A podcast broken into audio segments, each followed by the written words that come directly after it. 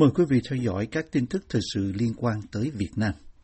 Bà Nguyễn Thị Mai Anh, vợ của cố Tổng thống Việt Nam Cộng hòa Nguyễn Văn Thiệu, vừa qua đời cuối tuần trước tại tư gia ở Nam California, Mỹ, hưởng thọ chín mươi mốt tuổi. Ông Hoàng Đức Nhã, em họ và cũng từng là bí thư của Tổng thống Thiệu, cho vê o a biết hôm mười chín tháng mười rằng bà Mai Anh từ trần vào sáng sớm ngày mười lăm tháng mười tại nhà con trai trưởng ở San Diego, California. Cách đây hai thập kỷ, chồng bà, vị Tổng thống cuối cùng của Việt Nam Cộng hòa, tạ thế tại một bệnh viện ở Boston.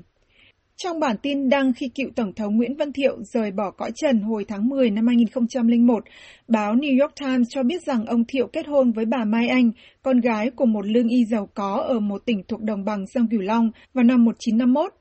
Còn theo các báo hải ngoại, bà Mai Anh là người con thứ bảy trong một gia đình Công giáo có mười chị em ở Mỹ Tho, nay thuộc tỉnh Tiền Giang. Ông Thiệu sau này đã từ bỏ đạo Phật để theo đạo của bà. Bà Mai Anh trở thành đệ nhất phu nhân của miền Nam Việt Nam khi ông Thiệu lên làm Tổng thống Việt Nam Cộng Hòa vào năm một nghìn chín trăm sáu mươi bảy. Ông Thiệu dẫn dắt chính thể Việt Nam Cộng Hòa cho đến khi tuyên bố từ chức vào ngày hai mươi mốt tháng tư năm một nghìn chín trăm bảy mươi lăm, chỉ hơn một tuần trước khi quân đội Bắc Việt tiến vào thành phố Sài Gòn để chính thức chấm dứt cuộc chiến tranh của Mỹ ở Việt Nam. Trong những năm làm đệ nhất phu nhân miền Nam Việt Nam, bà Mai Anh không có các tuyên bố chính trị, cũng như không can dự vào chính trường mà chỉ hoàn toàn tham gia các hoạt động xã hội. Theo ông Nhã, người từng là Tổng trưởng dân vận Chiêu Hồi dưới thời ông Thiệu và hiện đang sống ở Chicago. Bà Mai Anh thường được gọi là Madame Thiệu, được biết tiếng về sáng kiến xây dựng một bệnh viện phục vụ người dân tại Sài Gòn. Ông Nhã cho biết bà Mai Anh tham gia nhiều công tác xã hội, trong đó có việc bà chủ xướng việc xây dựng bệnh viện vì dân để phục vụ người dân tại Sài Gòn vào năm một nghìn chín trăm bảy mươi mốt, đồng thời chăm lo cho trường quốc gia Nghĩa Tử nhằm nuôi dưỡng con cái của các tử sĩ quân đội Việt Nam Cộng Hòa. Bệnh viện vì dân sau này được đổi tên thành Bệnh viện Thống Nhất từ năm một nghìn chín trăm bảy mươi tám. Cách đây khoảng vài năm, sức khỏe của bà Mai Anh bắt đầu yếu dần nên bà được người con trai cả, nha sĩ Nguyễn Quang Lộc, đưa về sống cùng tại San Diego. Từ khi mà cựu Tổng thống Thiệu mất năm hai nghìn không trăm lẻ một đó, thì bà cũng sống một cuộc sống rất là, là, là, là độc lập, tự lo lấy, tự nấu ăn lấy, cũng gần, gần con cái. Nhưng mà khi mà, mà, mà hai nghìn không trăm mười chín thì sức khỏe bà bắt đầu yếu, thì mấy con nó quan tâm, nó sợ không có ai. Bà ở một mình đó, không ai lo đó, nên nó mời bà về nhà của, của Lộc với lại vợ Lộc. Để nó tiện bề, nó chăm sóc cho, cho bà. Ông Nhã cho biết cựu đệ nhất phu nhân Việt Nam Cộng Hòa mà ông gọi là người chị cả, hiền hậu và tử tế, qua đời vì ốm yếu do tuổi già. Tang lễ của bà Mai Anh sẽ được cử hành trong phạm vi gia đình, theo ông Nhã cho biết. Nhà báo bất đồng chính kiến nổi danh của Việt Nam Phạm Đoàn Trang vừa bị Viện Kiểm sát Nhân dân thành phố Hà Nội truy tố vì có hành vi tuyên truyền chống nhà nước sau một năm bị công an giam giữ. Theo truyền thông trong nước, Viện Kiểm sát Nhân dân thành phố Hà Nội ban hành cáo trạng hôm mười tám tháng mười truy tố bà Trang, người từng làm việc cho báo nhà nước trước khi trở thành một nhà báo tự do, theo Điều tám mươi tám Bộ Luật Hình sự một nghìn chín trăm chín mươi chín. Đây là điều luật tương ứng với Điều một trăm mười bảy của Bộ Luật Hình sự hai nghìn không trăm mười lăm, với mức án có thể lên tới hai mươi năm tù giam. Trước đó, trong ngày mười tám tháng mười, luật sư Đặng Đình Mạnh, người sẽ là một trong những luật sư tham gia bào chữa cho bà Trang, nói với vê o a rằng phiên tòa xét xử sơ thẩm đối với nhà báo độc lập bốn mươi ba tuổi này sẽ diễn ra vào ngày bốn tháng mười một. Bà Trang, tác giả của nhiều cuốn sách trong đó có Chính trị bình dân, bị bắt vào ngày sáu tháng mười năm ngoái, chỉ vài giờ sau khi các quan chức Mỹ và Việt Nam kết thúc cuộc đối thoại nhân quyền giữa hai nước. Cuộc điều tra đối với bà Trang kết thúc hồi cuối tháng tám năm nay và hồ sơ vụ án được Công an thành phố Hà Nội chuyển qua Viện Kiểm sát Nhân dân thành phố truy tố và xét xử. Bộ Ngoại giao Mỹ hồi tháng mười năm ngoái ra tuyên bố bày tỏ quan ngại sau khi bà Trang bị bắt và cho biết Hoa Kỳ sẽ theo dõi chặt chẽ vụ bắt giữ nhà báo độc lập mà Bộ Công an Việt Nam cho là có mối liên hệ mật thiết với các tổ chức phản động lưu vong như Việt Tân và Voice. Theo cáo trạng được Tuổi Trẻ trích dẫn, trong thời gian từ mười sáu tháng mười một năm hai nghìn không trăm mười bảy đến ngày năm tháng mười hai năm hai nghìn không trăm mười tám, bà Trang, còn là một blogger có tiếng trong giới đấu tranh dân chủ ở Việt Nam, bị cáo buộc có hành vi làm, tàng trữ, lưu hành các tài liệu, bài viết có nội dung nhằm chống phá nhà nước Cộng hòa xã hội chủ nghĩa Việt Nam. Các tài liệu mà bà Trang bị quy kết tàng trữ gồm báo cáo tóm tắt về thảm họa môi trường biển Việt Nam, đánh giá chung về tình hình nhân quyền tại Việt Nam, và báo cáo đánh giá về luật tôn giáo và tín ngưỡng năm hai nghìn không trăm mười sáu liên quan đến việc thực hiện quyền tự do tôn giáo và tín ngưỡng Việt Nam, theo Công an Nhân dân. Cáo trạng do người lao động trích dẫn còn nói rằng các tài liệu trên có nội dung tuyên truyền luận điệu chiến tranh tâm lý, phao tin bịa đặt gây hoang mang trong nhân dân, tuyên truyền thông tin xuyên tạc đường lối chính sách của nhà nước Cộng hòa xã hội chủ nghĩa Việt Nam. Luật sư Mạnh cho rằng điều luật tuyên truyền chống nhà nước không nên có trong Bộ Luật Hình sự vì nó vô hình chung phủ nhận quyền tự do ngôn luận mà hiến pháp quy định. Theo vị luật sư từng nhiều lần bào chữa cho các nhà hoạt động và những người bất đồng chính kiến, bất kỳ người dân nào cũng có quyền phê bình, chỉ trích hay phân tích về những chính sách của Đảng và Chính phủ. Viện Kiểm sát còn cáo buộc bà Trang có hành vi trả lời phỏng vấn đài nước ngoài bê bê xê News tiếng Việt và Đài Á Châu Tự Do R F A với các phát ngôn xuyên tạc đường lối chính sách của nhà nước. Nhiều tổ chức quốc tế cũng đã lên tiếng chỉ trích việc bắt giữ bà Trang của chính quyền Việt Nam và kêu gọi thả tự do cho nhà báo từng được Tổ chức Phóng viên Không Biên Giới trao giải thưởng tự do báo chí hạng mục tầm ảnh hưởng. Một luật sư nhân quyền quốc tế người Kurd đã nộp hồ sơ vụ án Phạm Đoàn Trang lên nhóm công tác Liên Hợp Quốc về giam giữ tùy tiện. Hồi cuối tháng tám, các tổ chức nhân quyền và phi chính phủ đã kêu gọi sự trợ giúp của Phó Tổng thống Mỹ Kamala Harris trong việc đòi tự do cho bà Trang khi gặp mặt với các lãnh đạo Việt Nam ở Hà Nội. Bà Trang nằm trong số những nhà hoạt động nhân quyền được Tổng thống Barack Obama mời tới gặp mặt khi công du Hà Nội vào tháng năm năm hai nghìn không trăm mười sáu, nhưng giới hoạt động cáo buộc rằng công an đã bắt cóc bà ngay trước cuộc gặp với Tổng thống Mỹ. Đại hội thể thao Đông Nam Á SEA Games lần thứ ba mươi mốt dự kiến sẽ được tổ chức tại Việt Nam vào tháng năm năm hai nghìn không trăm hai mươi hai, nhưng chưa được xác định ngày cụ thể. Truyền thông Việt Nam dẫn thông tin từ đại diện Việt Nam tham dự cuộc họp trực tuyến do Văn phòng Liên đoàn Thể thao Đông Nam Á có trụ sở tại Bangkok, Thái Lan tổ chức vào ngày mười tám tháng mười cho hay. SEA Games ba mươi mốt vốn được dự kiến tổ chức tại Việt Nam vào tháng mười một năm nay, nhưng đã được dời sang năm hai nghìn không trăm hai mươi hai sau khi Việt Nam thông báo vào tháng bảy về việc hoãn tổ chức sự kiện do tình trạng bùng phát dịch covid mười chín. Đại hội thể thao của khu vực quy tụ mười một đội tuyển quốc gia tranh tài ở năm trăm hai mươi sự kiện với trên bốn mươi môn thể thao, dự kiến sẽ được tổ chức tại Hà Nội trong thời gian hai tuần lễ của tháng năm năm hai nghìn không trăm hai mươi hai. Việt Nam vừa trải qua đợt bùng phát dịch nặng nề với số ca nhiễm virus corona tăng đột biến kể từ cuối tháng tư. Chính phủ đã đưa ra một loạt các biện pháp mạnh để ngăn bùng phát, khiến cho hầu hết các lĩnh vực kinh tế xã hội bị đình trệ. Tính đến ngày mười chín tháng mười, mới chỉ có hai mươi lăm phẩy năm phần trăm dân số Việt Nam được tiêm chủng đầy đủ. Bắt đầu có mặt từ năm một nghìn chín trăm năm mươi chín, SEA Games thường được tổ chức hai năm một lần dưới sự bảo trợ của Liên đoàn Thể thao Đông Nam Á và được giám sát bởi Ủy ban Olympic Quốc tế và Hội đồng Olympic châu Á. Trong suốt lịch sử từ khi hình thành, đại hội thể thao này chỉ bị gián đoạn một lần khi bị hủy bỏ vào năm một nghìn chín trăm sáu mươi ba vì tình hình chính trị bất ổn tại quốc gia đăng cai là Campuchia. Việt Nam đang lên nhiều kế hoạch cùng lúc trong việc nghiên cứu sản xuất vaccine, thuốc điều trị và các thiết bị y tế để phòng chống covid mười chín. Sau vài tuần mở cửa trở lại và bước vào giai đoạn mới, được chính phủ Việt Nam gọi là thích ứng an toàn, linh hoạt kiểm soát dịch bệnh.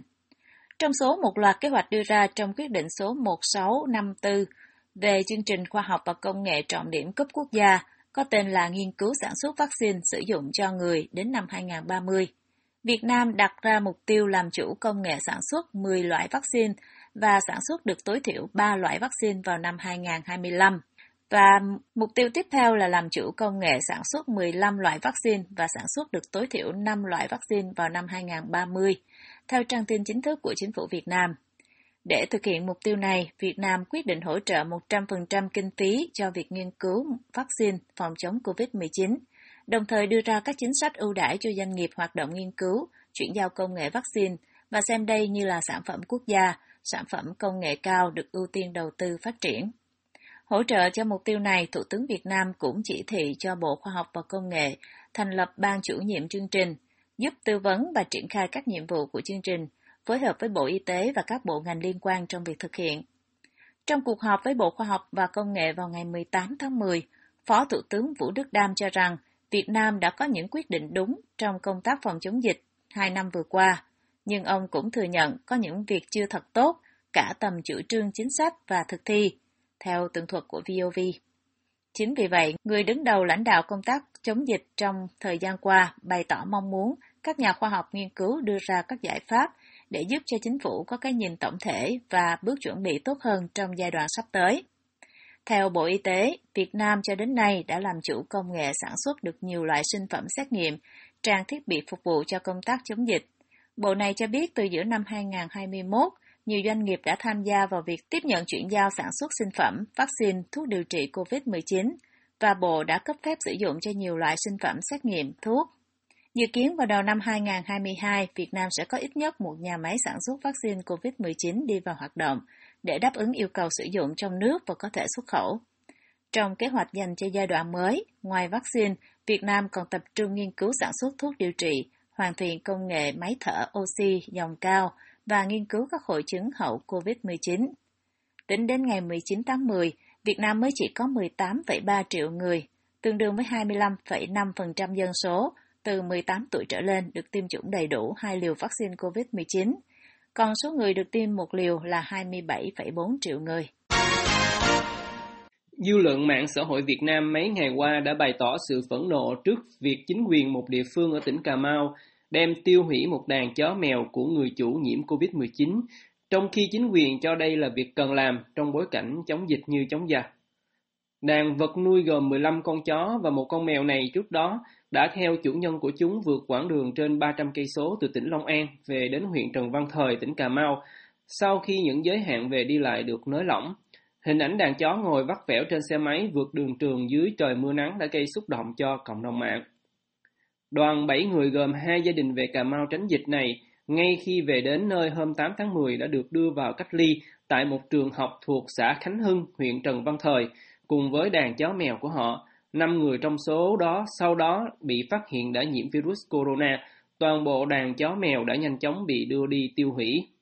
Trước sự lên án của dư luận, chính quyền địa phương đã lên tiếng biện hộ cho quyết định tiêu hủy này với lý do đảm bảo tính mạng con người là trên hết và do áp lực của người dân địa phương. Do các chủ nhân của đàn chó đã dương tính với en xê o vê, tức virus corona, nên người trong khu cách ly rất sợ, phản ánh với cán bộ y tế. Ông Trần Tấn Công, Chủ tịch huyện Trần Văn Thời, được báo mạng Việt Nam Net dẫn lời nói: trước tình hình chó mèo như thế, cán bộ sợ lây lan dịch bệnh nên tiến hành tiêu hủy. Cũng theo lời ông Công thì việc tiêu hủy này có sự đồng ý của chủ nhân đàn chó mèo vì họ sợ lây nhiễm cho người khác. Lý do vì sao chúng tôi không cách ly dài ngày đối với đàn chó thì vẫn quan điểm chống dịch là trên hết. Ông Công được dẫn lời nói thêm và cho biết việc này được sự đồng tình của bà con. Bà con mừng lắm, nếu không khéo để đàn chó này chạy ra ngoài hay cắn người nào đó, trong khi chủ thì nằm điều trị ở bệnh viện, không ai chịu trách nhiệm hậu quả, ông Công nói. Vị chủ tịch huyện này cho rằng địa phương ông chịu áp lực phòng chống dịch rất lớn nên không thể chu toàn cho đàn chó mèo được. Phòng chống dịch phải đi trước, trên một bước, lo cho tính mạng con người là đầu tiên, ông giải bày. Ông Công còn dẫn quy định của Bộ Y tế khuyến cáo không nên tiếp xúc gần với vật nuôi của chủ nhân đã bị nhiễm Covid để biện hộ cho quyết định của chính quyền. Tại cuộc họp báo về vụ việc hôm mười tháng mười, chính quyền huyện Trần Văn Thời cho biết ở khu cách ly, đàn chó mèo không ai quản lý nên chạy rong gây mất vệ sinh, làm ảnh hưởng đến những người trong khu cách ly và người dân sống quanh khu cách ly cũng như việc phòng chống dịch, theo tường thuật của báo Cà Mau. Cũng tại cuộc họp báo, ông Công, Chủ tịch huyện, đã lên án chủ nhân đàn chó mèo đã gây thêm nhiều khó khăn cho địa phương trong công tác phòng chống dịch vì đang lúc dịch diễn biến phức tạp còn mang theo chó mèo về địa phương. Trao đổi với vê o a, ông B, một bác sĩ thú y có phòng khám thú y tại huyện Củ Chi, thành phố Hồ Chí Minh, nói cũng như nhiều người khác, ông rất phẫn nộ và bức xúc trước hành động tiêu hủy đàn chó mèo ở Cà Mau. Ông B chia sẻ với vê o a với điều kiện giấu tên do sự ảnh hưởng đến công việc. Khoa học chưa chứng minh được là thú nuôi lây ngược lại virus SARS-cô vê hai cho người, ông giải thích. Do đó ông cho rằng nếu chủ dương tính thì nên cách ly vật nuôi. Theo mình á, thì cái mình sẽ nhốt riêng ra, nhốt riêng ở một vị trí nào đó, một cái chuồng riêng cho nó, rồi bắt đầu mình sẽ theo dõi cái triệu chứng cơ thể đó, rồi bắt đầu nhờ cái cơ quan y tế của cái cõi thú y á, rồi bắt đầu là sẽ lấy những dịch tễ của nó. Ông nói. Nếu chính quyền địa phương bận chống dịch không có người lo cho đàn chó, thì ông nói liên hệ bên chi cục thú y để nhờ họ xử lý. Theo phân tích của vị bác sĩ thú y này, thì vật nuôi có thể là trung gian truyền bệnh nếu trên lông của chúng có mang virus, nhưng virus chỉ có thể sống được vài tiếng thôi. Virus corona không thể có trong cơ thể vật nuôi, ông khẳng định. Con vật nó theo trụ ra trụ mấy trăm cây số về tới dưới rồi, à, vừa qua biết con gì có chết nữa. Rồi cho nên là là là là sao mà lại hành động vội như vậy? Rồi để bây giờ cộng đồng mạng hay là cả thế giới thì đều lên án cái trường hợp đó. Ông nói, ông cũng phản bác việc chủ nhân đàn chó mèo đồng ý với quyết định tiêu hủy theo lời của chính quyền huyện Trần Văn Thời. Chủ nhân người ta nuôi như vậy thì không bao giờ đồng ý với quyết định như vậy. Người ta kiếm được chẳng hạn một trăm nghìn đồng thì người ta đã bỏ ra năm mươi nghìn đồng lo cho thú cưng rồi. Người ta thương thú cưng như con cái thì làm sao đồng ý cho tiêu hủy được? Ông phân tích, họ không có tiếng nói nên chính quyền nói sao thì nghe vậy thôi. Còn trong trường hợp chủ nhân không đồng ý thì chính quyền không có quyền đem đi tiêu hủy, vì đó là tài sản cá nhân của người ta, cũng theo lời vị bác sĩ thú y này. Vụ việc này đã gây ra tranh luận với những luồng ý kiến trái chiều nhau. Trả lời báo pháp luật về vụ việc, nữ diễn viên Hồng Ánh, thành viên của Forbes, một tổ chức về phúc lợi cho động vật toàn cầu, nói: ai đã từng yêu thương chó mèo nghe tin như vậy mà không đau thắt ruột?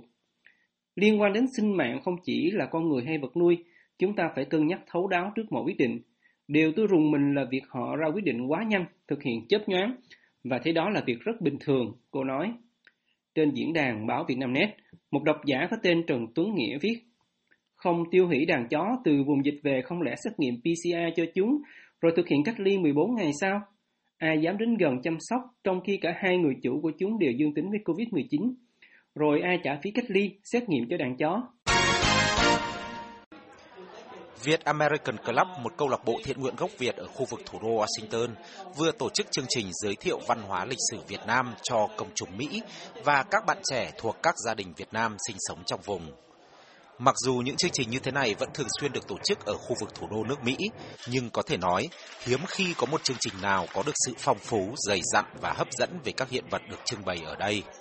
Trong đó xương sống của triển lãm là hàng chục cổ vật có niên đại hàng trăm, thậm chí là hàng nghìn năm, do một nhà sưu tập có tiếng trong vùng phối hợp, hỗ trợ, đem tới giới thiệu với mọi người.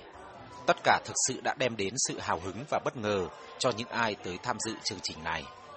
Cô Nguyễn Anh Thi, một khách tham dự chương trình, nói: cái không gian này là quá tuyệt vời đi, tại vì có một chút về Hội An, có một chút về đời nhà Lý, nhà Lê, nhà Trần, gọi là một chút gì về Việt Nam quá, gọi là lịch sử Việt Nam và văn hóa nữa. Và cái bản đồ Việt Nam nói về đời Hồng Bàng, Lạc Long Quân và Âu Cơ, và những cái cái sưu tập tem hay là những cái cái tiền cổ đó, thì cái này là có một không hai, không phải là có triển lãm làm như vậy. Ông William Chani Gia, một khách tham dự chương trình khác, thì chia sẻ: tôi thực sự vui mừng khi tới đây tham dự chương trình. Đây là một cách để chúng ta đến với nhau và hiểu nhau hơn, vì chúng ta chia sẻ với nhau những giá trị văn hóa của mình.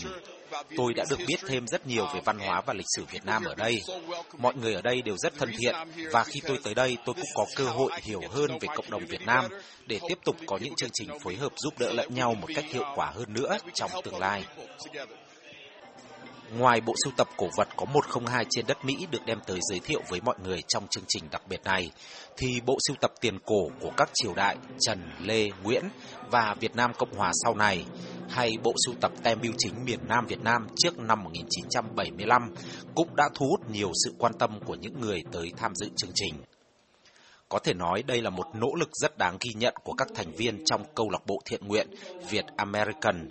vốn quy tụ phần lớn thành viên là người Việt thuộc thế hệ thứ hai sinh sống trên đất Mỹ. Câu lạc bộ này cũng đang nhắm tới một mục tiêu cao hơn từ những chương trình như thế này. Anh Hoàng Vy Kha, thành viên câu lạc bộ Việt American, thì cho biết: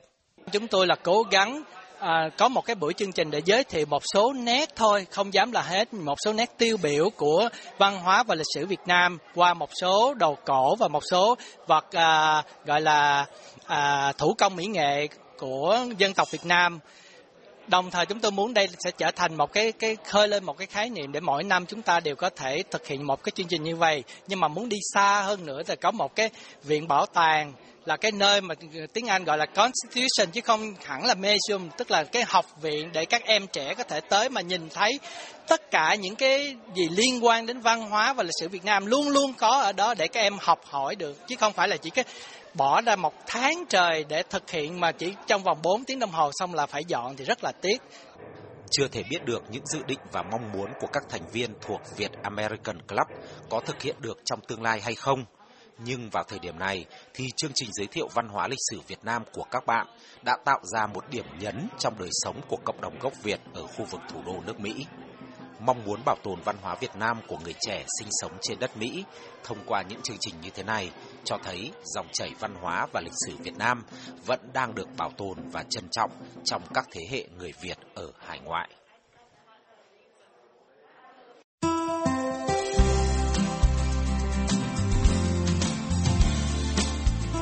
Buổi phát thanh Việt ngữ buổi sáng của đài vê o a xin được kết thúc tại đây. Tấn Chương cùng toàn ban Việt ngữ xin kính chào quý khán giả.